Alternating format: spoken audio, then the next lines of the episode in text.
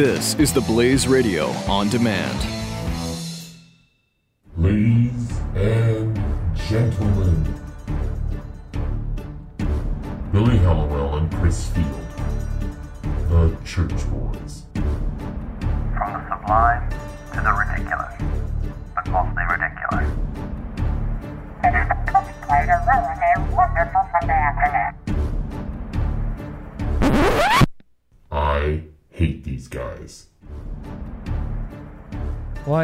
Why, yes, we are amazing. Why, yes, we are incredibly awesome.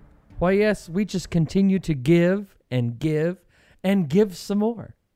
It's the We church, do. It's the church boys here on a on a Monday night, well, like, or Tuesday morning. Depends on when this finally gets posted. when I get my act together, we're recording on we're recording on Monday, but whenever we get our act together, that's when it'll be posted. But anyway, it's a little bonus episode. Well, bonus. It counts as a regular episode, but we'll still. But it's a bonus. Right, It's it's a a- bonus why for, we're doing for Pedro, let's say. It's okay. Merry Christmas, Pedro. Uh, anyway, we are here. We're here. Anyway, uh, Billy doesn't like it when I use that old saying. Because honestly, we're gonna end up getting sued by somebody. that's how it all. That's how it all ends. Anyway, um, so we're here to do an extra little episode. We're still planning on. I mean, we're doing one later this week, right?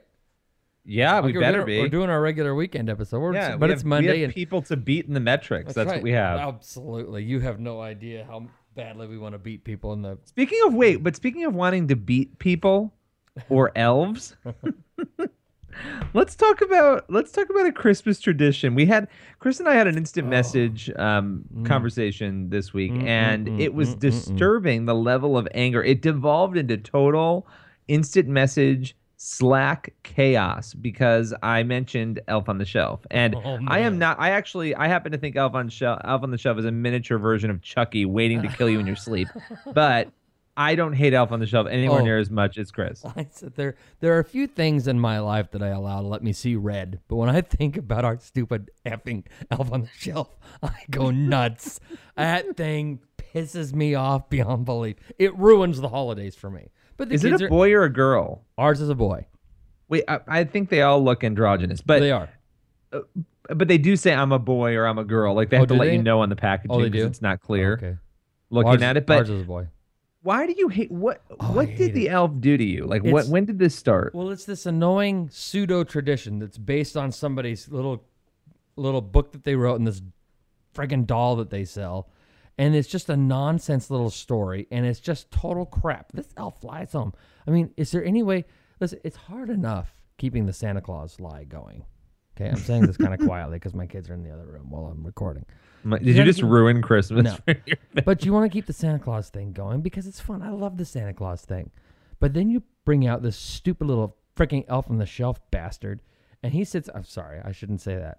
See how much this is? You can't even control yourself.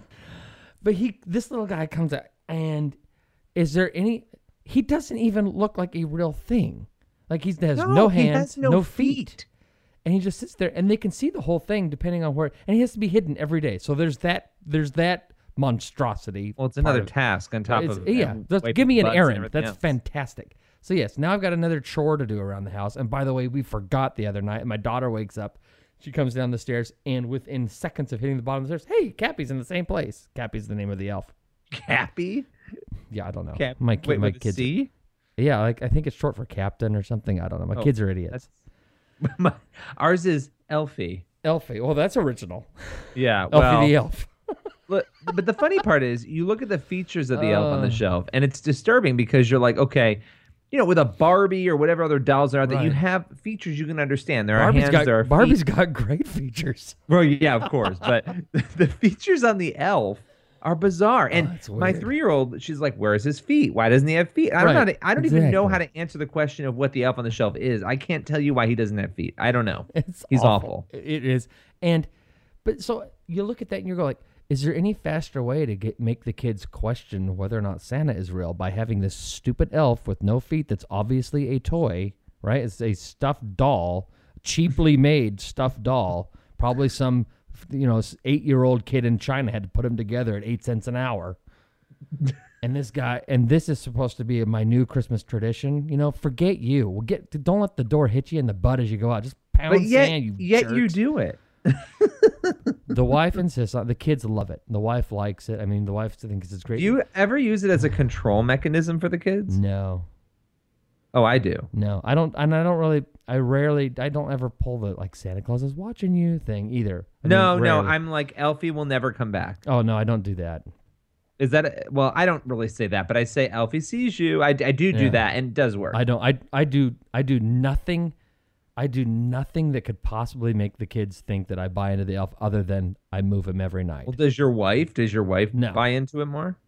Uh, she just insists on doing it. She doesn't really buy into it. and of course, her insisting on doing it means insisting on me doing it. Right. Right, right, right, right. Exactly. So.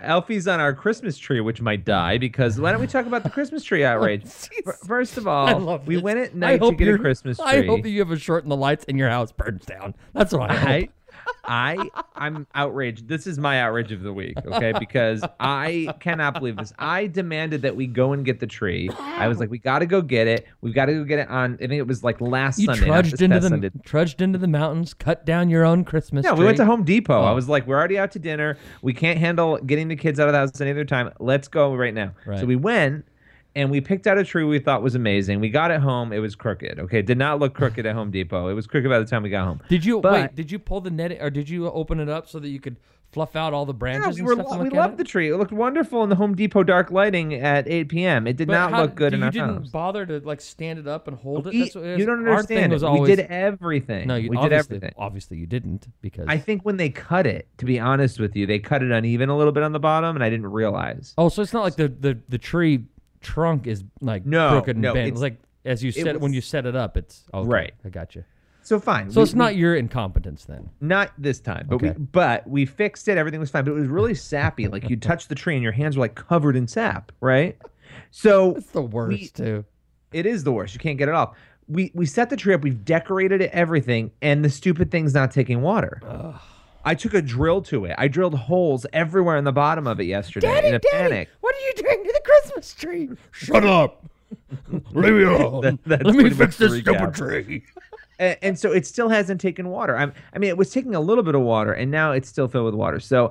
I'm not sure. What, are the Hallowells going to need a new Christmas tree? I don't know. Stay tuned. Do you have I'm fire- to start a GoFundMe because I'm not paying you have another like eighty dollars for a Christmas Do you tree. have a fireplace? a fake one? Oh, it's like a gas fireplace. No, not even. It's like electric. So there's no flame. Is there a flame? It's a fake flame. So it's just like a picture of a fireplace. Kind of, but it's like the realest looking fake fireplace ever. I Does love it it. put out heat? yeah, Oh, that's weird. yeah. I'll send. I'm gonna send you a, a video of it. All right. Fantastic. That won't benefit just- any I listeners, but you can see I can't wait. That's gonna be fan. This, don't waste your time. okay, so but you know, my wife and I back when we I think I was telling you we lived back when we lived in Virginia. Excuse My me. gosh, me- get yourself. Let me You need let me honestly. let me slip a you had a TB test lately? Let me let me slurp a let me slurp a drink here. Oh, Diet Coke. Here we go. Excuse me. Oh, Now, I think I told you uh, back when we lived in Virginia, when the wife and I lived in Virginia, and we only had one kid at the time, and we were we had a we liked to get the real trees because it smelled nice and it was a nice little you know fun thing to do. Anyway, we went to the Home Depot. We got a tree that we loved, and it was beautiful. And we put it up, and we had the same a similar thing happen. It was just I don't know if it wasn't sucking water or if it was putting water because we were watering it pretty much every day, but the water wasn't going down as much as it normally would. And then the tree turned practically brown. I mean, like you touch it, and like the little needles weren't soft at all. They were hard as a, a rock, and they just fall off. So we took all the decorations off the tree, lugged it back to the pickup, drove it back to the Home Depot or whatever, and showed them. They said, "Well, that's ridiculous." So they just gave us, they they threw it away for us and gave us a new tree, Home Depot or Lowe's or wherever it was. Anyway, that's the worst though. yeah. The worst is having to attach a dying tree to your car too. I don't have a pickup. It's the Um, white trash Christmas. Look at those right. guys. They're taking a dead tree home for their house. they must I be know. really I'm hard about, on I'm their about luck. to. I didn't save the receipt though, which I wish I would have. I've just never had a Christmas tree problem Right, like that. Right. You don't I don't a- know. I'm, I'm super annoyed about it because we spent a lot of time on the tree. But whatever. I never have to worry about that. My wife receipt saves every receipt. Every if I go to I- the we if we I go to to, be that way. if I go to the grocery store and buy a gallon of milk, I keep the receipt. I write it in the checkbook registry, you know, debit card or whatever, and I slick it, I stick it in with the with the with the um with the checkbook because the wife balances the checkbook every month or every week or whenever she does it, and then we have the receipts. I mean, like years back, years, envelopes. You know they're like receipts. poisonous, right? they are Yeah, they are. I'm pretty like the sure. ink on them or something. Well, we have them. We have them. The nice thing is about the receipts is is that um when it comes to tax time, you can deduct sales tax where we live because there's no income Oh, tax. that must be nice. So you can deduct sales tax. I have a state- New we York we State don't- every year. We that don't. must be nice. we don't. We don't. Uh, Washington doesn't have a, a state income tax, so we can. We don't have. To, we don't. We don't deduct a state income tax from our federal returns. We deduct uh, sales tax from our Okay. federal returns. So You- I go is through and I, I go through. I I, go through hundreds of receipt every every April when I'm filing my taxes. I go through every receipt and add up every penny of sales tax on all those receipts. Um, that's enraging because I do. I all I have to do. I always write a four hundred dollar check to New York State. I give them a million dollars one year, and I'd still owe them a four hundred dollar check. I mean, how else do they fund? Well, whatever. Well, I guess- Um, I guess let's move on. back Awkward transition music. Oh, just a minute. Let me Cue get it up. Just a minute. This is awkward transition to my awkward transition music. And Can we? I don't even know where. I think we need to start with the Bible story because Okay, I let's love start it. with the Bible story. I love it. Bible stories. So, so the Freedom from Religion Foundation apparently has exhausted itself going to every public hotel at a university and demanding that Bibles be taken out of the rooms. They have now released a letter um, to 15 major hotel chains, businesses, private businesses, right. asking, not demanding, politely asking Yes, that ever so politely as those as those freedom from religion people tend to be. Ever so polite. politely asking for the for the hospitality industry to quote be more hospitable to non-christian and non-religious clientele by offering bible-free rooms unquote So they're upset about the Gideon Bibles. Is that right? yes yes Uh, uh, Gideon Bibles. Where do they normally kept those Gideon Bibles? apparently in a very elusive warehouse somewhere because i can't get anybody at the gideon if you're listening gideon Gideon. okay Answer international the friggin' phone, Gideon. Come on. somebody call me back I swear, Billy. Now I know that you're not mean like me, but why can't Christian organizations get their friggin' acts together? look And I when you and I mean, I'm sure you put up with it more than I do, and you just don't say anything about it. But I have run into Christian organization after Christian organization where their press shop or their people who are supposed to respond to stories are awful, right horribly managed. Well, then there's the question of Uh. why are we, why are Christians losing in the public square? Because we don't have our act don't even have a together. press person, um, you know, I look. I my experience with Christian organizations is that some of them are really great and Yeah. some are really terrible. And I think some the the sad part is there are a lot of and when I say terrible, I mean badly organized, not. I, I'm probably gonna get bad, like hung out to dry for saying not this. bad people, but just the organization, the the response efforts, all that kind of stuff is is subpar.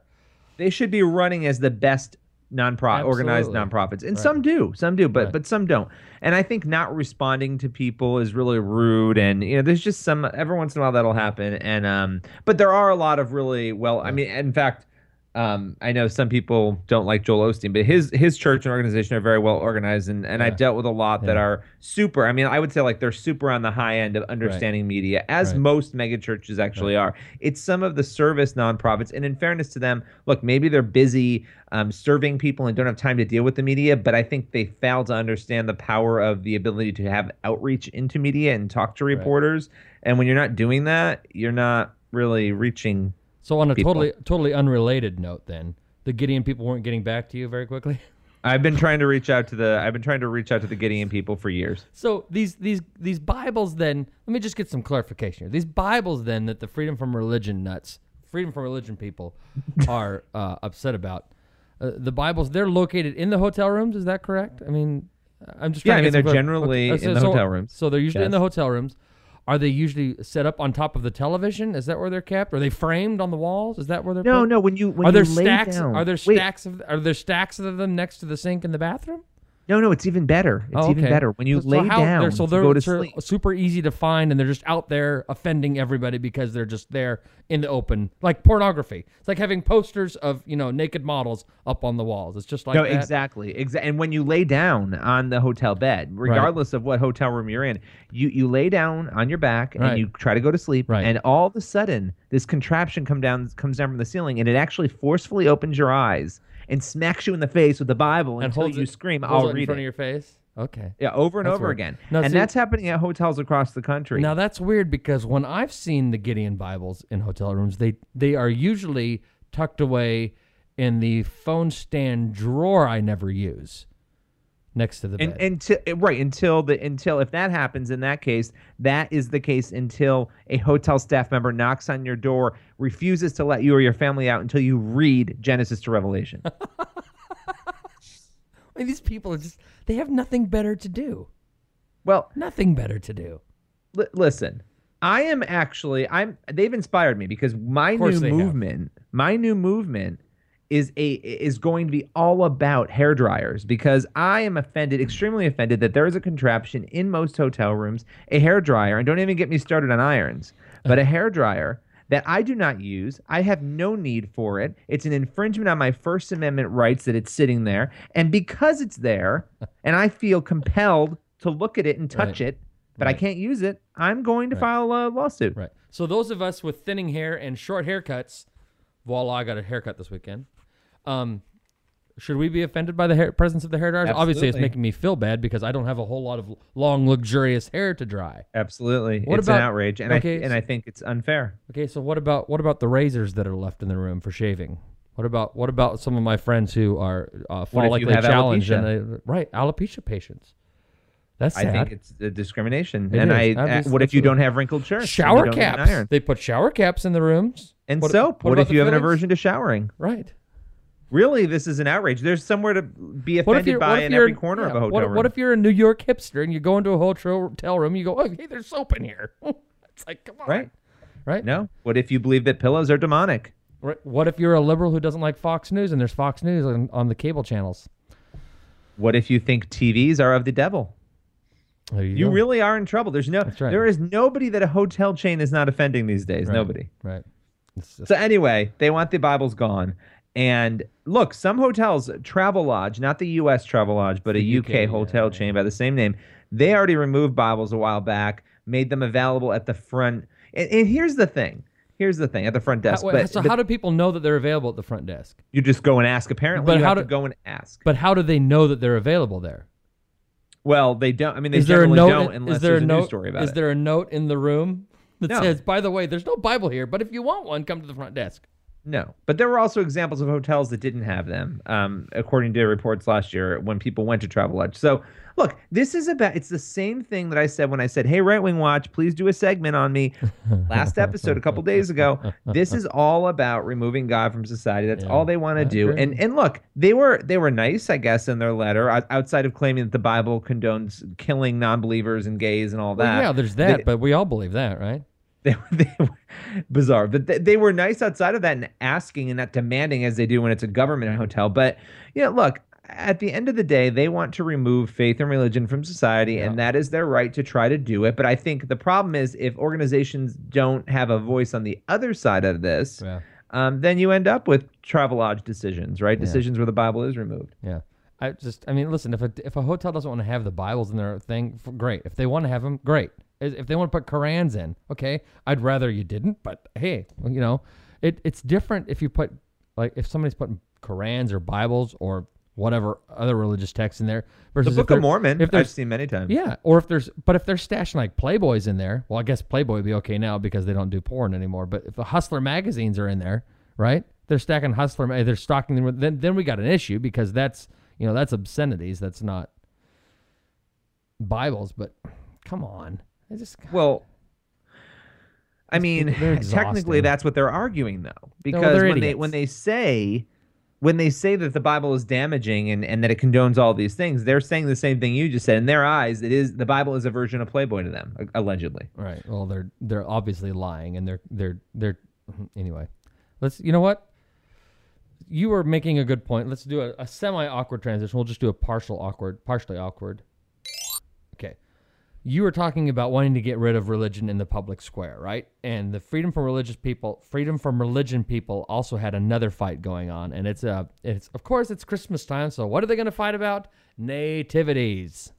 Yes, So- and So This- this is, this is no, I love this story. Because Well, these yeah, government, I- they're giving the finger to these guys.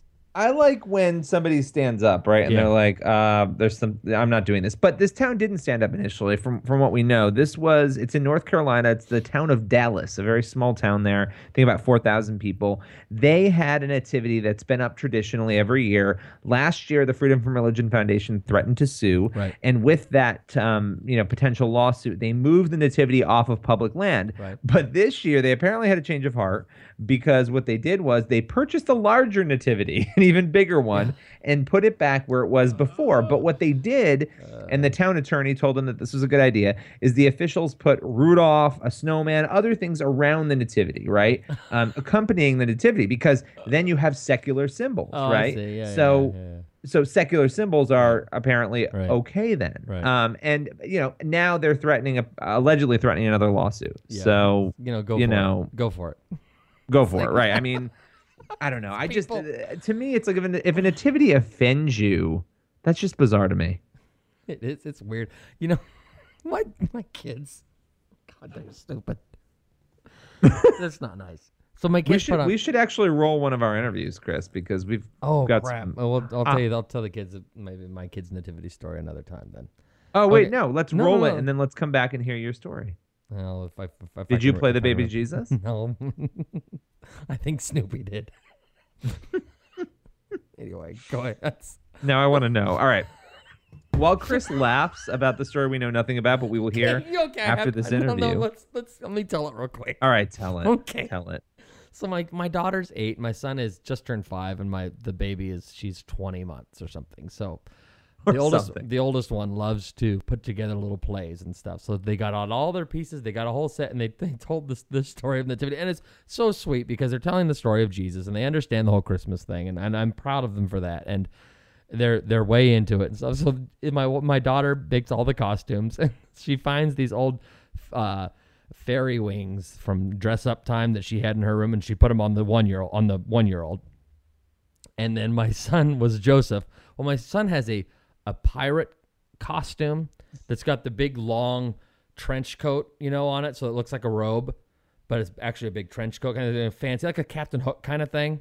So he's wearing that and then he goes and he gets his hook and his pirate hat on. He insisted on wearing that so he was pirate joseph.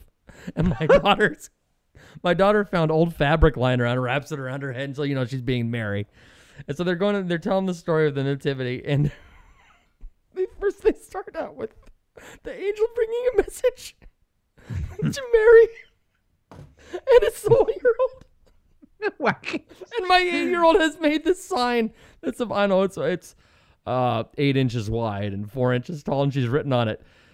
Uh, do not be afraid, Mary, or something like that, and then tapes it to my to the one year old, and then says the one year old stand next to her. and she does the same thing with Joseph, and then um she they she pulled in all these different toys and props to be the different the, the shepherds. I gotta find some. I I have some pictures somewhere. I gotta send you. She- these random things. But every time the, the one year old is supposed to deliver a message as a message a message as an angel, they just taped a new message to her. so they go through this whole roll of tape, sticking messages to my daughter. and Colton the boys just Pirate Joseph wandering around. you, you must be proud. Me up sometimes. Anyway, I'm sorry. Okay. Got that out of my system. So what? Uh, Um, what's this interview we're doing again? Oh, you know what we should do? I love doing impromptu things you know Okay, nothing about. Yes, all right, let's do it. We should invite people, listeners, okay, all oh, of you, Yes.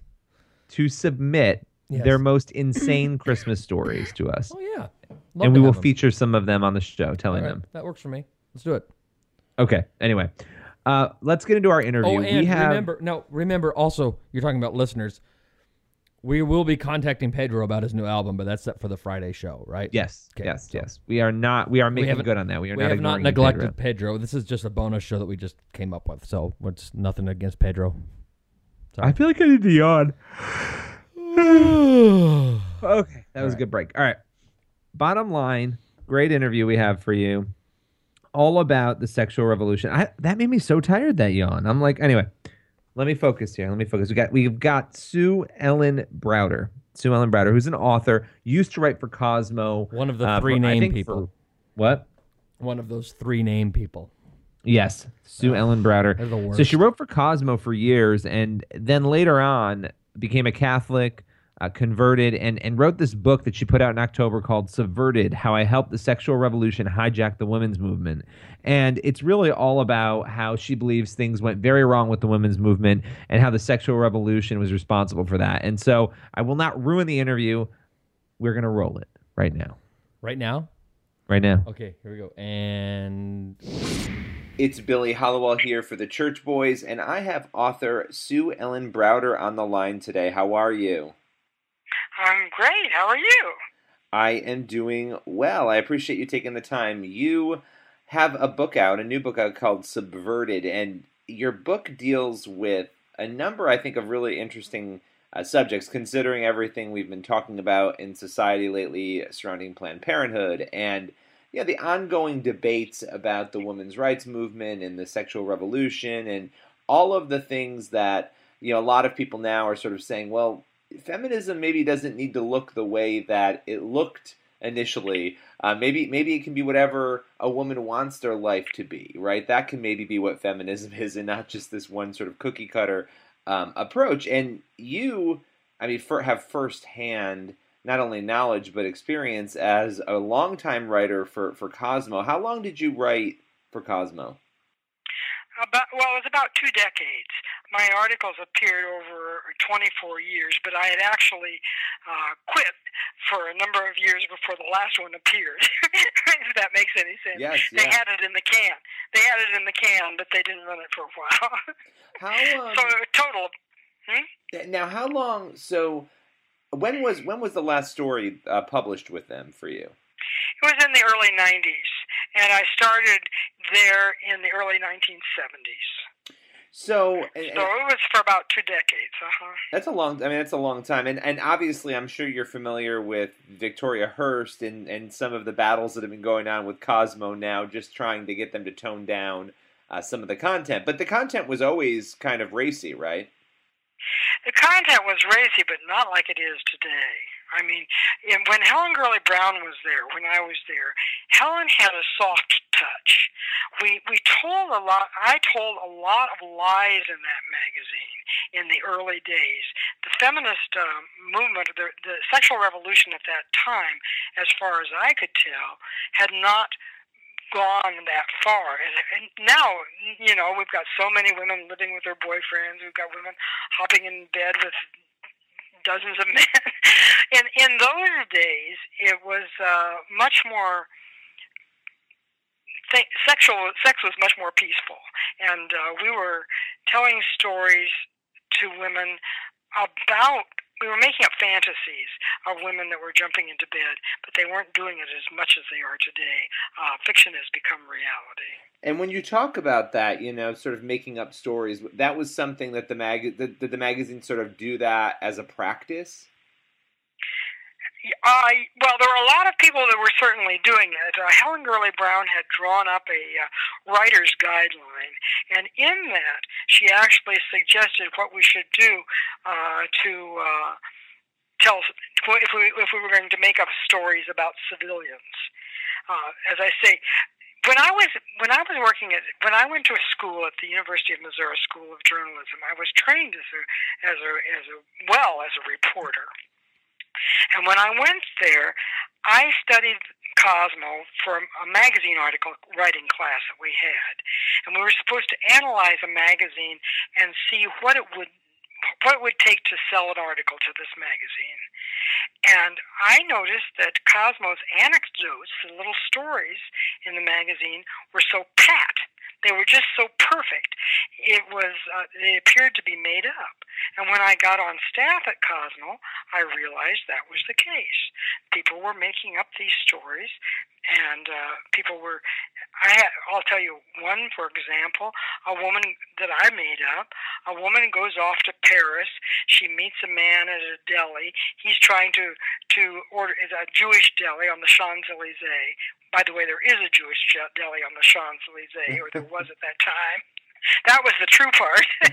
he was trying to order a pastrami sandwich. She rescued him with her flawless French, and then they they run off that night, fall into bed in the hotel on the left blank bank, and the next day she knew she was in love. Okay. The total fantasy. There was no Mia, there was no guy, nothing was all made up. But it, but it was a it's a sexual fantasy. And uh, women began to the reason I wrote this book looking back on it after I became a Catholic, I began to look at all the things that I had done, and I thought, this is this has wrecked the culture. You were participating in this horrible um, culture of death. Really, I mean, it was it was it was terrible. And, and so friends were telling me, you know, and I kept telling people, well, you know, in the beginning, the sexual revolution and the women's movement were two radically different movements. When I worked at Cosmo in the early '70s, Betty Friedan, who was the mother of the women's movement, called Cosmo quite obscene and quite horrible. So I knew that they had originally been separated, but um, along the way, they got joined together behind the scenes by a number of power players, and we can talk about that later. And but as a result, um, I began to promote the sexual revolution as it was, as if it was the women's movement. And you know, would you say, just looking back at this, would you say that you were very aware at the time? of the fact that you were part of this movement, that you were helping facilitate, that you were helping progress it, or was it just a job that you enjoyed doing? I mean, how how much of an activist were you at the time? I was doing, I was writing magazine articles to try to make a living to support my family. I knew I was lying. I knew I was uh, lying in, in print, but I didn't realize what the result of all this would be. I also did not know that behind the scenes, the sexual revolution and the women's movement had been joined together. Let me explain. People say, well, how did you play a role in this? People need to understand how propaganda works. Propaganda is not is not total lies. Propaganda is half truth, selected truth, and truth out of context. There was a propagandist who wrote a book called Propaganda in the 1920s, Edward Bernays, and he said there's this is how you sell pianos. It's very subtle, you know, to sell pianos to the middle middle America in, at that time. You didn't sell pianos directly. You sold the the music room. So you'd have in House Beautiful and Architectural Digest and all of these magazines, you'd have a music room. If you sold America, middle Americans on the idea that, oh, wouldn't that be high style and wonderful, then the idea of having a piano would just naturally occur to them. Hmm. The same is true how do you sell travel, uh, beautiful clothes, expensive makeup, uh, contraception, abortion, all of these things, you do it by selling the Cosmo lifestyle. If a young woman buys into that Cosmo lifestyle as being, oh, that's the way I want to live, then all of those other things follow. Um, and that's how I was part of this. I sold the Cosmo lifestyle, even though I was not living it. That, that, that was the hypocrisy of it all my I had a beautiful marriage. Uh, I had, was home um, baking chocolate chip cookies and baking homemade breads and raising children and selling this abhorrent lifestyle to young women, and that was the that was the horror of it all. What did you ever have second thoughts while you were doing it, um, or was it really something that when you became a Catholic after that was when you sort of looked back and said, "Oh my gosh, what did I do here"? Well, both. What happened was it wasn't second thoughts so much as it just ate at my conscience on an unconscious level. I had a lot of anxiety, uh, depression, um, all of the things. You know, when you start living a lie, uh, it it will affect you internally, whether you know it's happening or not. And then, of course, Billy, along the way, because I bought into this, I bought in some to some of the lies I was telling. I did make the worst decision of my life, and I did have an abortion. Wow. So, so, so you know these things turn on you. You want to, uh, you want to be a smarty pants and, and and deceive people. Well, better watch out because there's a chapter in there where the deceiver becomes the deceived. If you're not thinking clearly and you're not listening to the truth of life and you're not listening to the truth of the church, which is where I found the ultimate truth, uh, you will you will betray your own humanity, and I did. And so now you were you freelance with them? Were you part? Like, how many articles would you write in a month, let's say, for Cosmo? I oh I was I was freelance, so I didn't write uh, article every month even. Um, I first I went on staff. Okay, when I was on staff and I got a job there as as an assistant to, to the articles editor. So I was only there. It was it was less than a year that I was actually on staff in New York. But then I got assignments from them that I got over the next 24 years, and I probably only wrote two or three magazine articles a year for them. And some and during at the end it wasn't even that. So I would say total maybe I wrote about 30 and I, I was also writing for Connecticut Magazine. I wrote for Travel and Leisure. I wrote for Yankee Magazine. I was I wrote for a lot of different places, Woman's Day, and eventually I left Cosmo. I was writing a lot for Reader's Digest and places like that. So slowly, you could see that God was drawing me away from that. now, That when you look at the women's movement and you look at the sexual revolution, how did that happen? That that how the did it latter, jo- get joined together? yeah, yeah, that the latter co-opted essentially the former. Yes. Well, as I say, Betty Friedan called Cosmo quite obscene and quite horrible. Betty Friedan had started the women's movement in 1963. She'd kind of launched it with her book, The Feminine Mystique. And then she went on to become president of the National Organization for Women. She knew a man in New York City. They were both Jewish atheists with leftist leanings, and they were both magazine writers. And his name was Larry Lader which I don't know if you've ever heard that name. Yes. A lot of people haven't. Larry Lader was the co-founder of the National Abortion Rights Action League. And he, with Bernard Nathanson, whom you may have heard of, he was a, an abortionist who claimed responsibility he, as, as head of an abortion clinic for 70,000 abortions before he saw a uh, baby on a fetal monitor became pro-life, and later in his life actually converted from Judaism to Catholicism. Oh wow. so anyway, so that that's the story. So so Bernie, Dr. Bernard Nathanson, and Larry Lader started this National Abortion Rights Action League, which is now called NARAL Pro-Choice America. In the beginning, it was called the National Association to Repeal Abortion Laws because there were a lot of abortion laws at that time, anti-abortion laws actually. Um, so anyway, Larry convinced Betty Friedan that she needed to insert abortion into the women's movement because women needed abortion to be free. Now, how would that since Betty didn't never didn't even include abortion in the feminine mystique, and years later said she was never ideologically for abortion, she said motherhood is a value to me, and even today abortion is not. She said that in the year 2000. She said, for me, the matter of choice has never been primarily the choice of abortion, but that you can choose to be a mother. That is as important as any right written into the Constitution. So, how did this woman insert abortion into the women's movement? Well, she did it because Betty, because she probably, now I'm guessing here on how he must have convinced her, but she had been fired for being pregnant, as I was. You, in those days, you could be fired for being pregnant. In fact, it was business as usual.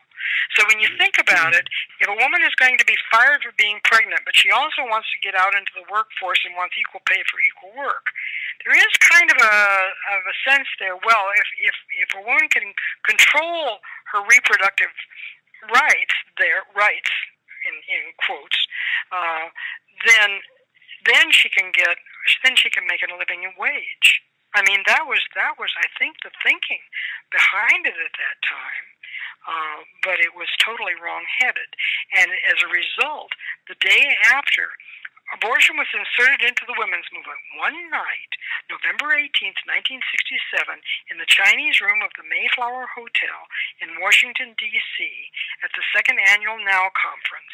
There were only about 100 people in that room that night. The abortion debate created a huge uproar. Only 57 people that night voted to insert abortion in the women's movement. And one third of these ardent feminists walked out of that meeting and later resigned from now over the abortion vote. It was that ferociously fought. 57 people. And today, and but see, today, look what we've got. I mean, we're still fighting over that today. That was in 1967, almost 50 years ago, and it hasn't been reported. That's uh, it took me four years to uh, research this book and to find out all of this stuff. I, it took me a long time to find out even what the day was on that. Uh, on that uh, meeting. What, what's interesting is that she seems to have really, as you were saying, um, as of 2000, sort of saying uh, before she passed away, this, this is why are we focusing so much on abortion? This is not what we should Mhm. be doing. And even made comments, as far as I could tell, about Catholics, saying we should join forces with Catholics and those who have reverence for life. Um, why do I you don't. I didn't hear her say that. That's interesting. No, I'm pretty know that. sure. I'm pretty sure she said um, something along those lines of, you know, we should be joining forces with with them as well. Um, what? I guess you know. Why do you think that? Yeah, because it's one thing to propose certain things like adding abortion. Why do you think that took off in the movement? What What do you think made that happen? That it was just so easy to bring the sexual revolution in. Well, it was it was it was something that was being pushed in a lot of areas at that time, and it was after after the women's movement decided to uh, insert abortion in the in that Bill of Rights. And you have to remember, we're talking 57 people here. The uh, National Organization for Women wasn't that big when they did this. In fact, they thought of themselves as a very small organization that probably would have no impact. they even somebody even said that in the meeting that night. But after the women's movement inserted abortion, then all of these abortion activists that were behind the scenes began to come aboard and say, "Oh, okay, we can go for full repeal of abortion laws." The National Abortion, um, the National Association to Repeal Abortion Laws, did not actually come into being until 1978, after the women's movement accepted abortion into its into its package. So see, there were there were a lot. The ACLU did not support abortion until after the women's movement. They, this emboldened the abor- abortion movement to move forward. Planned Parenthood did not advocate abortion until after the women. Margaret Margaret Sanger was against abortion. She called it barbaric. Margaret Sanger was the founder of, of Planned Parenthood. Um, yeah, it's just it's fascinating how all of and and really the political force behind a lot of these groups now as well is very very interesting. Um, tell me a little bit about your pivot point, the moment you decided to become a Catholic, and what what you believed before that. Well, there was, I would say it was a very long process. God was calling to me all all through all of this there were there were moments when I would wake up and uh, uh, one of the most horrible ones was, was during I had an abortion in uh, shortly after Roe v. Wade um, in 1974 so I would never have had an abortion because I was happily married. I had two children. Would never, but I was, but I was afraid that I would would not be able to work, and we needed the income. It was it was born of fear. There's no doubt about it, and I didn't trust in God. But when I had that abortion, the doctor was so angry. He didn't want to be doing these abortions. It was brand new. And he didn't let the anesthetic set. It was very, very painful. And one time during the uh, during the abortion, he said, I usually deliver them alive. Oh my gosh, what, he told you that? He said that, yeah. Yeah. Wow. Yeah. Wow. It was so so so it was a it was a it was a time that even doctors who were doing this didn't want to be doing it. But you see, that was I as I say in my book, when that doctor spoke that, as as horrible as it was, it was also the truth, and that was Christ telling me that still the truth was coming out, even in these worst of moments. Uh, God was calling to me, saying, "This is wrong. You're not doing it right. You're not doing it right. Here, come to me. I love you." And so it was a long, long, slow process. But my beloved husband, Walter, we were married for 40 years. He's gone now. But uh, he wanted to become a Catholic. And I also had a Catholic friend who prayed for me for seven years that I'd become a Catholic, but I didn't know it. and she's the one that introduced me to the Catholic Bible.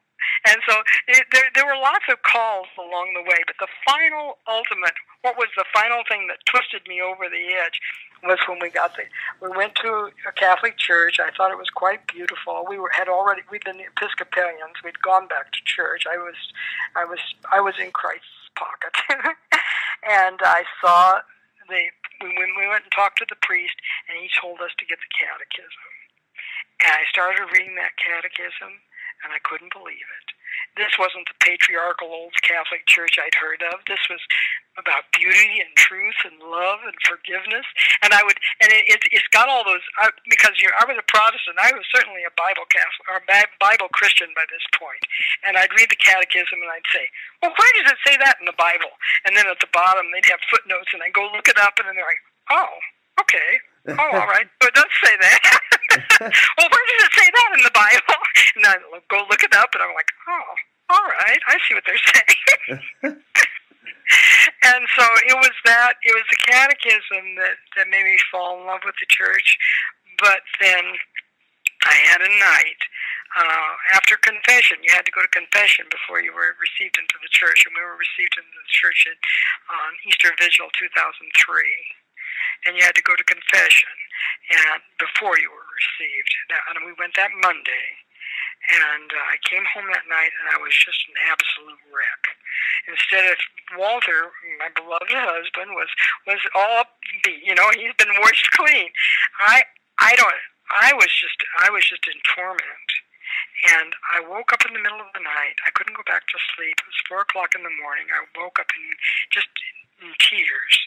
When I had been a little girl in Iowa, before all this started, I had promised God that I knew right for wrong and I will never do anything wrong. And that night I realized I'd done everything wrong. And then I saw him on the cross and I saw that he died for me.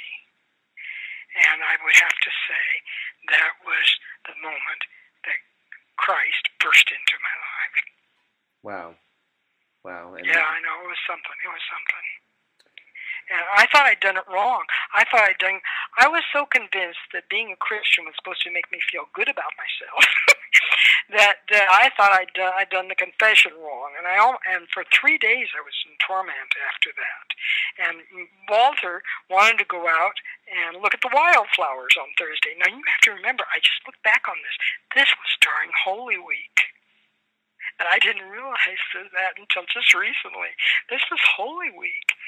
And Walter wanted to go look at the wildflowers on Thursday, and we went out and we're looking at wildflowers. I don't know why we should have been in church, I think. but but we weren't. And uh, I said to him, I said, How can you look at wildflowers when Christ died for your sins? I, was, terrible. and, and then I went back and I looked in the catechism again. I thought, where did I go wrong? Where did I do this wrong? I thought I, and I told Walter, I says, you can become a Catholic, but I said, I can't. I said, God doesn't want me. It was just the most horrible time. I really did go to hell for three days. It felt like it. And then uh, I went back and looked at the catechism, and I found the the part about the conversion of heart. And I realized that that was I was okay. God was holding me in his his arms. This was, you know, it was okay to feel bad about your sins. So it was it was okay to feel bad about yourself. as long as you felt good about God. Well, listen. So then we get into the church. this has been this has been great and i think you know your book is fascinating. We're going to make sure we link out, give people a chance to check it out and read it. Is there anything else? Any final words that you'd want to share? I'm going to be speaking at the March for Life in January. I saw uh, that. They've That's, that's interesting. Yeah, they've they've invited me to do that, and I'm going to be speaking on why the the pro-life women's movement is the authentic women's movement. Well, listen, I really appreciate your time, and I thank you so much. Okay, well, thank you. I'm fin- glad we finally got together. Same here. Have a have a good one. Okay, you too. Bye bye. The Church Boys. And now, back to the church boys. They're a real pain in my So during the break, I was sending Billy some of these pictures that I took from that, from that nativity. And I was wrong. Snoopy wasn't the baby Jesus. That would have been great. Snoopy was the innkeeper. Snoopy was the innkeeper. Baby Jesus, I'm pretty sure was a female baby. Yeah, it's purple. So, yeah, that's a female baby. So this is how original my daughter is. The the oldest one. That's one of her babies from when she was little, and it was baby. So there she had she had two stuff two fake babies. One of them was the baby that our church in Virginia actually used for our living nativity, and um, the the the directors of the church ge- you know gave it to her because she was just little then. It was maybe two years old, baby.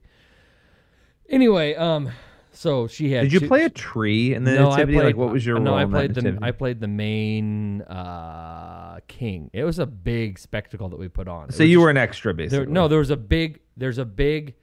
Um, it was a huge thing outside, and this huge. It took up a whole city block for for the most part. I mean, it was spaced out and everything, and they still do it to this day. The worship center down in Virginia, and um, I'll have to send you a picture of it. But it's uh it's the the main center point is the kings worshiping Jesus, wh- who's being held by Mary and Joseph. That's like the center center figure. Uh, That's that's really sounds interesting, but you were an extra, so let's not overbuild the role. I was the main king up there raising my hands because Yeah, the we didn't kings are have- extras. We didn't have to do a whole lot of walking around. It was there was live. There's not live. There was loud music playing, and then there was some movement that would happen, like among the townspeople over on this section and shepherds over here. So we had live animals and spotlights and everything. I mean, it was a big deal. Were you upset that you weren't cast in a main role? No, I didn't want to be in it. Period. I mean, it wasn't not wanting to be in it. I, was, I wasn't anti being in it, but I was not seeking to be in it. Well, clearly you were an extra. Right. So, anyway, Snoopy's the innkeeper in this silly little. Oh wait, I might oh, have the my babies. television so the premiere babies. coming. They have two Oh. babies. They had two babies. She had two babies. Anyway, this is I was, back to my point about my daughter. She had the uh, a large baby that, and then another baby that was smaller, and they looked similar. And she named the big one Sophia, and she named the little one Little Sophia. Apparently, Sophia was the only name she could come up with. I love it. That's already television debut for you. What's this? I now? can't talk about it. I just realized. Oh, Nancy Grace again. wait, wait. Uh, we need to find the audio from that appearance because it was so painful. It was like, "Hi Nancy, how are you?" Shut up and tell me. Whoa, oh, and I'd be like, "Oh, okay. Well, I'm gonna answer your question now. Why aren't you answering me fast enough?" And then it ended. I mean, that was the whole interview. It was awful. But Nancy, I'll come back anytime. Just Yes. ask. Yeah. Um. Yes. I forgot was- about that. Let's see if I can see it here. Was it the pot thing or was it the uh the ghosts? Not the ghost, the demonic thing, the the religious It was thing. the demonic thing. yeah, that's right. That's right. That's right. That's right. Sorry. All right. What were we gonna be talking about? Oh, we, we have a, another interview. Oh wait, but yes, and then we'll. You know what? We have big news for a friend of the show. Oh, But yeah, I let's forgot. but let's do that at the end. Let's just we'll we'll Let's do do the that inter- at the end. Let's roll out. Right. Let's talk about our interview, then we'll do. Then we'll do tell, that. Tell the people about the interview we're gonna. And I know we just did an interview, but we're gonna roll another one. We are out because to we love you today. because we love you and we're giving you bonus content and you're getting two uh, you're getting not only are we giving you a bonus episode where you can hear our melodious voices we are giving you two count them two interviews so what's the second this interview? interview sounds like an infomercial when I'm going to describe it to you, but it's not. Um, I mean, it's it's interesting. You know those subscription services like the boxes. You can get all different ones, Like like, wine or gardening or whatever you're oh, interested like in. jelly of the month Right. Okay. You get a box and whatever garbage you want is in it. So there is a, a there's a They're gonna really, called- they're gonna really appreciate you. I didn't mean calling it, it dollar- for the other calling it- ones for the jam. Everything else, the jellies of the month is a garbage. Yeah. Right. Yes, I got that. This, This one's, one's actually pretty cool. If you're a person of faith, um, it's called Faith Box, and it's basically a subscription service where you pay in, and you can give it as a gift to somebody else. I think you pay a certain amount a month, like eighteen dollars, whatever. You get a box every month that's filled with different stuff. Like there was some cool stuff. I just got one to try out. I got like certificates that I could turn in to basically donate to charity. It was like fifty dollars or twenty five dollars worth of charity. Um, a Christmas tree ornament that was really nice. I got a, a devotional, which is cool. Like So- you get a devotional every month. Can you explain? Can you explain the gift certificate thing? Yeah, I haven't done it yet, so I, don't really. pay I 20 should have even 20 brought it up because I'm slightly. Right, but okay. basically, it's a twenty-five dollar card that you can cash in for money to donate to charity. It's not money you get back; you can give it back. And then there's a second card to give to somebody else to encourage them to donate during the Christmas season to charity. It's it's kind of a cool idea, and I don't know what arrangement they have and how they work that out. But that was part of what was in Hmm. uh, the latest the latest box. Um, anyway, so it, it's cool, and you get it every month. You get sort of a book that you can work through, devotional book you can journal in, um, and a variety of other things in the box every single month. And so I interviewed Willie Morris, the guy who came up with this. He's the guy behind it. He runs Faith Box, and you know he had a really cool personal story. And I'm not going to spoil it too much, but about sort of being an atheist and moving he grew up Catholic, became sort of an atheist, and then moved back into Christianity later on. And his faith is sort of a huge part of Hmm. why he's doing this, why he's All a part right. of it. So Cool. roll it. All right. It's Billy Hallowell here with the Church Boys, and I have a very interesting guest on the line. I have Willie on the line. How you doing today? I'm doing great. Thanks for having me. So we're on a first name basis here. Obviously, I'm I'm calling you Willie, and you you you're the CEO of Faith Box. Which let me just before we get into anything else, because I'm I'm really excited to talk about your story and and what you're doing um, in, in your work and and sort of ministry and all these other elements. But tell me, what is Faith Box? Yeah, so Faith Box is a monthly subscription service. Uh, we send a box to all of our members every month. Um, and it's filled with uh, products from companies that have a uh, companies that do good, companies that have a net positive impact on the world, um, as well as our devotional that we self-publish every month that has short form uh, Christian content for each day of the month um, to kind of help keep your faith relevant um, and uh, strong throughout the month. So okay, so this is something that you know you can give it as a gift to somebody. You can give it get it for yourself if you want it. Um, how many of these units are you guys sending out now? Oh man! So we just sent out this past month. We sent out about seven thousand boxes Wow. um, to our subscribers. Yeah, and over the holidays, we uh, we're hoping to send more out. We're trying to for every box that we ship, we, we donate three meals to um, hungry kids through a partnership that we have with uh, a charity called Rice Bowls. Um, and so we're trying to get to 100,000 meals donated this year. Um, and we're pretty close. I think we need to probably ship about 5,000 more boxes um, from now until uh, you know end of the year, and we'll, we'll hit that, which is really exciting for me.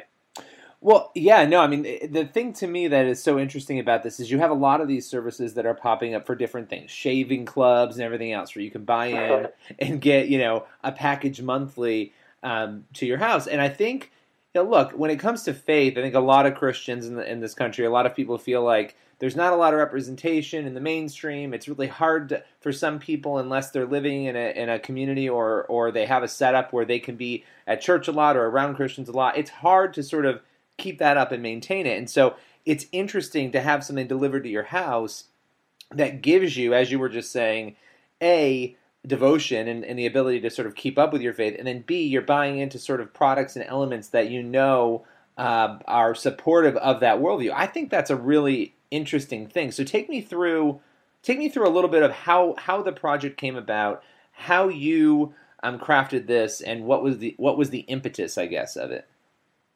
Yeah, definitely. So I think uh, for me, my background was in product and design. So um, I love making stuff, and so I've been working at Amazon previously, and um, I was kind of ready to get back on, you know, start another uh, company or do something entrepreneurial again. I wanted to do something more meaningful. Uh, I, I happened to uh, run into a guy, Gary Vaynerchuk, in New York, who um, was looking to incubate another company and had been an investor in Birchbox and Dropbox, which are other box subscription models. Um, so we started talking, and I love the idea of like of creating a some type of box subscription that was meaningful, that was targeted towards Christians, because we could create a community, and then we could every month we could leverage that community to really make a huge impact. Um, and we could also kind of have this conversation around being a conscious consumer that I feel like, um, you know, as Christians we, we don't really have as much as we should.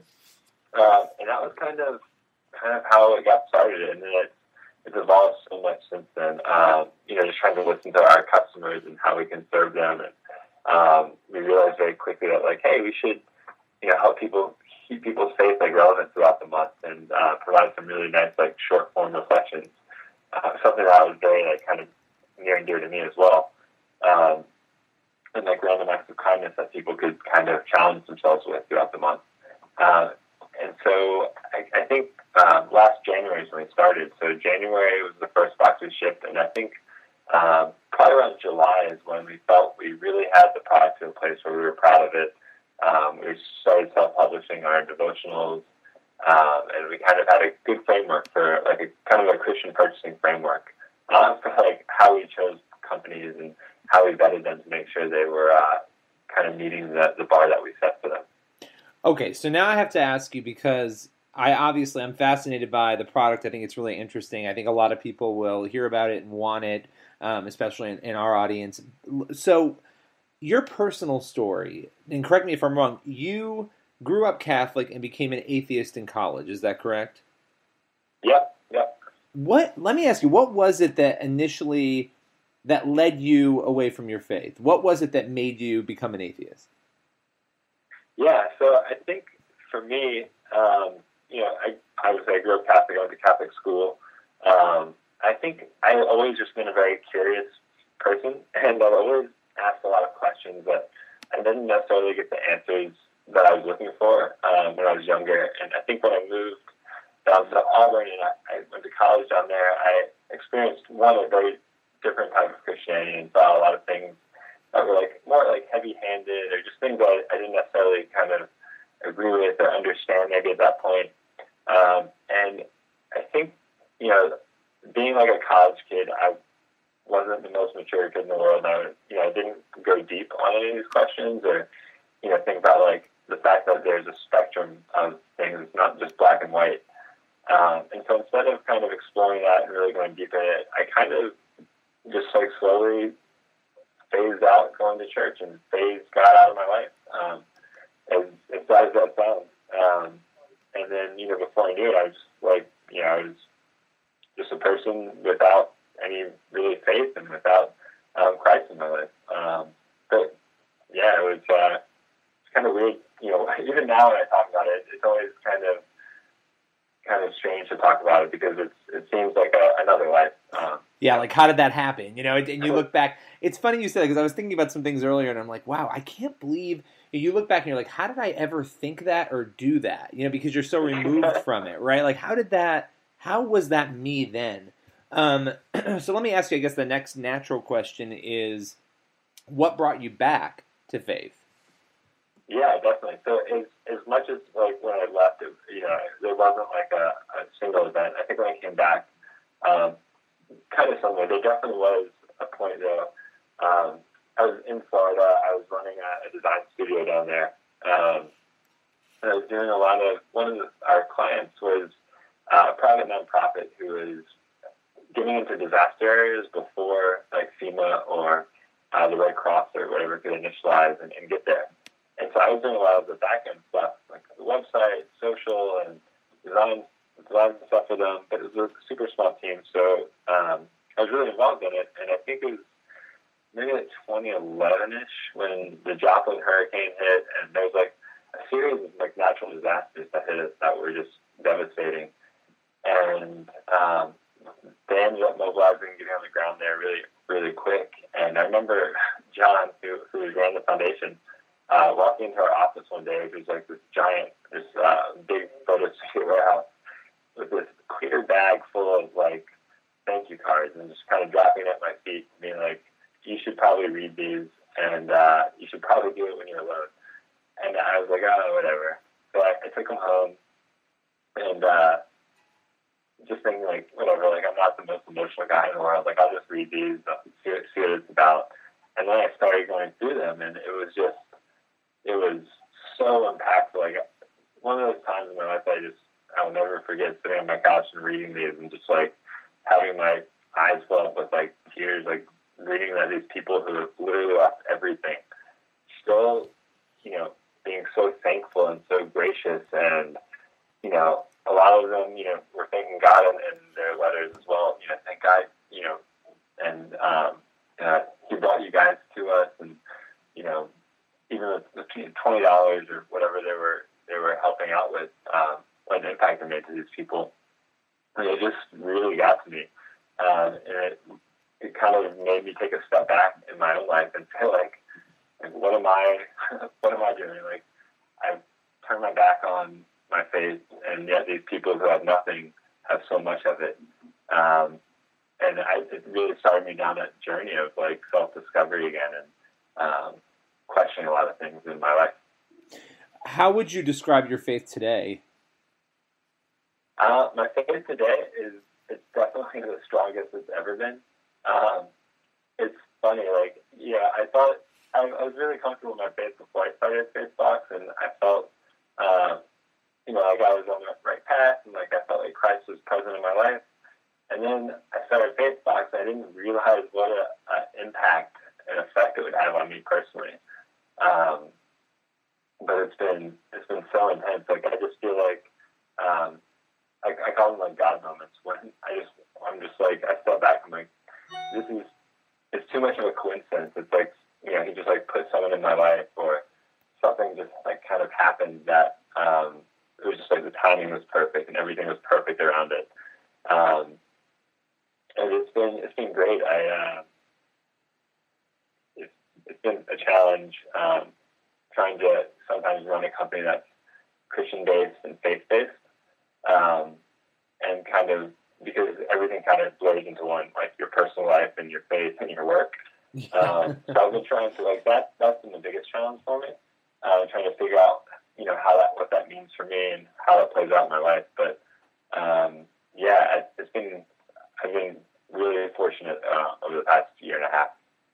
Yeah, no, I mean it sounds it sounds amazing, and it sounds. I'm sure there there are always challenges with a startup, and you know I think what you're doing is interesting, and it's it's fascinating to me when you combine business with faith, right? Because that is sort of the Yeah. one of the bigger challenges sometimes too, in finding that balance. But there's a lot of businesses that do it very well. Um, you know, when you when you look back now at just the atheism and you know the struggle with belief and all that, and where you are now, are you ever just stunned that you ended up working where you are in this faith based business? You know, how do you process that? Yeah, no, I am, and I think um, it was probably like two or three months into Faithbox when someone reached out to me, and uh, it was one person, and you know, very quickly after a few other people, but they kind of came to me. I had written a, a small post on my story, and um, people started kind of reaching out to me and saying like, "Hey, like that was me, or that that is me. I'm in that that position." And um, you being like opening up and being vulnerable and coming out about you know being atheist and you know not you know being the perfect you know Christian your whole life um, has you know helped me or made me rethink things. And I think that that part of me was like, oh, I get it now. Like I didn't get it then. I didn't get it right away. But like I get it now. Um, you know, I think that journey that I went through has, you know, allowed me to uh, relate a lot to, to certain people who kind of been in the same situation and um, create a much more like intimate connection and, and kind of be there for them and you know be able to share stories about about that um, about this you know journey that you know we kind of all go through and uh, it's made me realize that a lot of people you know that I talk to like we've all gone through our struggles whether it's you know becoming you know atheists or just something smaller but um, yeah it's been it's been this weird blessing in, in disguise I think. Yeah, no, I think it's uh, I think it's definitely interesting, and, and it's always fascinating to, to be able to think sometimes. Okay, well, maybe the only reason I mean, I'll have times where I'm like, well, maybe the only reason that I'm even in this position or this place right now is because of this one conversation that I'm having, right? Like maybe maybe there's a purpose that you know sometimes there's there's smaller purposes to the bigger things that we have going on in our in our lives and you know the people you're encouraging that could be one of those big purposes you know or, or even a smaller purpose purposes to the reason that you're doing what you're doing and so i think it's i think it's fascinating um, all right well great where can people go if they are interested in in getting Faithbox Yeah, definitely. So it's the, the website's really simple. It's just faithbox.com. Um, and kind of as I mentioned too, we are in the middle of really trying to push get to um, this huge impact this year.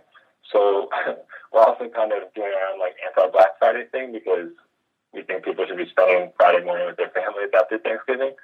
So uh, we have a, a little promo going on Family Friday, and it'll take uh, 15 or 20 percent off uh, all orders um, for the next like week or two. So um, that's also going. So if anyone's interested, um, definitely take advantage of that, and uh, let's let's do some impactful stuff this year. i love it all right great i appreciate you taking the time No problem, Billy. Thanks for having me. thanks a lot The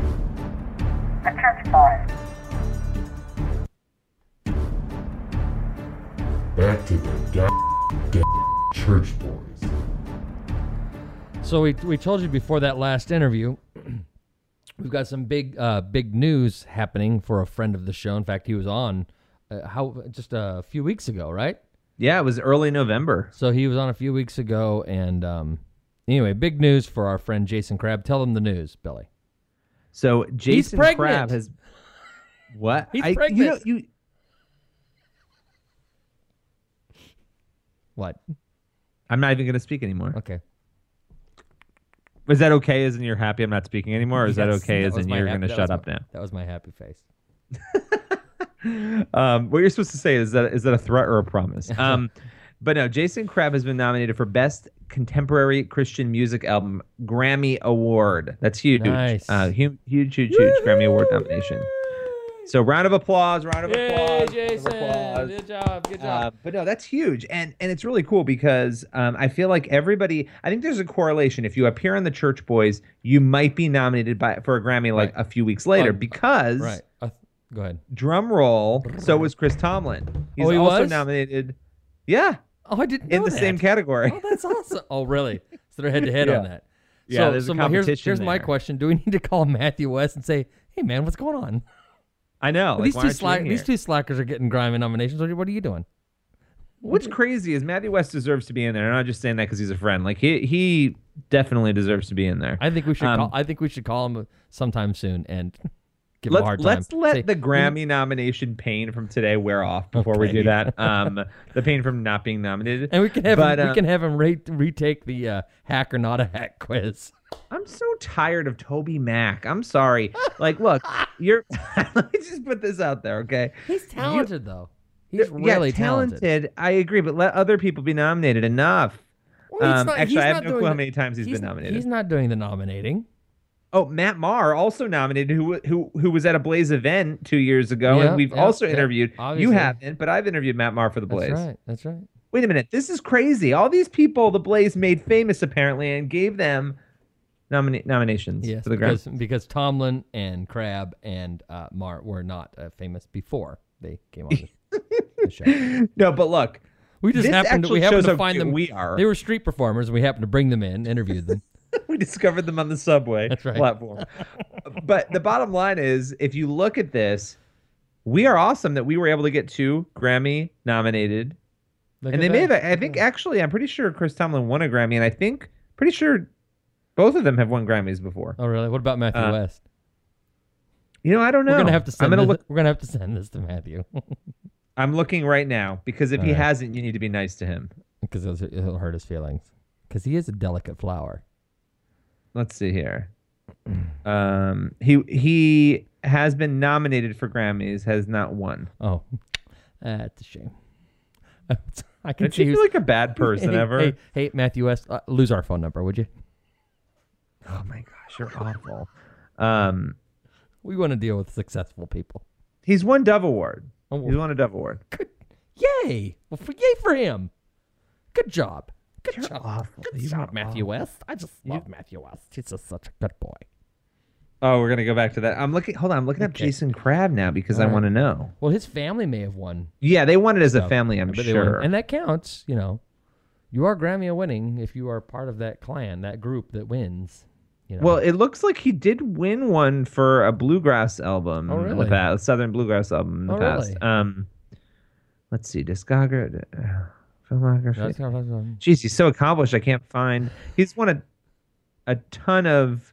Okay, he did. He won in 2010. Won a- he won for Grammy. best Southern country bluegrass gospel album. Oh, really? Wow, look at that. There you go. so he this would be his second win. So, and then, Um, and and Tomlin, you say has won before? I'm pretty sure. I'm not going to look. Look, Right. I like Chris Tomlin. We're just not Right. really friends. I'm Right. friends with Jason Right. Krabs, so sorry. Right. And Matthew West, the the underperforming, more of a B level, you know, uh, artist. Oh, oh, but we're also, and this is actually happening this week. We're Okay, are having you spring- Crowder Are you springing? show. Are you springing something else on me now? Yeah, I'm springing Okay. something else on you. We're having actually. Wait, let me. While we're in free form, let me just throw a couple things out there. Why don't you go ahead and We are having- program and produce the show as we're sitting here. I'll just listen and take notes. We are find having. what's going on listen, in my we're, life. we're having Crowder on the show this week, who is David? also nominated for a Grammy. David Crowder. Yeah. Okay. I like David. Okay, oh, don't sound I too like him- excited. I like him a lot. Um, and also we are having um Kim Kardashian and Kanye West. No, we're not. The guy who married them on the oh, show this the week. The pastor. We're having their pastor. yeah, we're not on? putting them on our show. Oh, I would. In I a would heart- too. oh, and a heartbeat. And a heartbeat. We need to get RuPaul on the show. You had yes, said you we wanted do. that interview. Yeah, I would love to. Be fascinating to talk to him. Or her. Um, all right. Well, What- I've had you enough. What are you doing? You're just staring blankly at the screen. What are you doing? No, I was looking at a breaking news headline. We're in the middle of a show right now. Sorry, it popped up. okay. All right. Well, we gotta go. We gotta we gotta head out, and we both have work to do. And you know, yay for us with the bonus show and all that stuff. So, any word for of wisdom for the people? um, First trim your trees. trim your trees. Read your Gideon Bibles, by the way, and the Blaze. We'll talk to you later. Bye bye.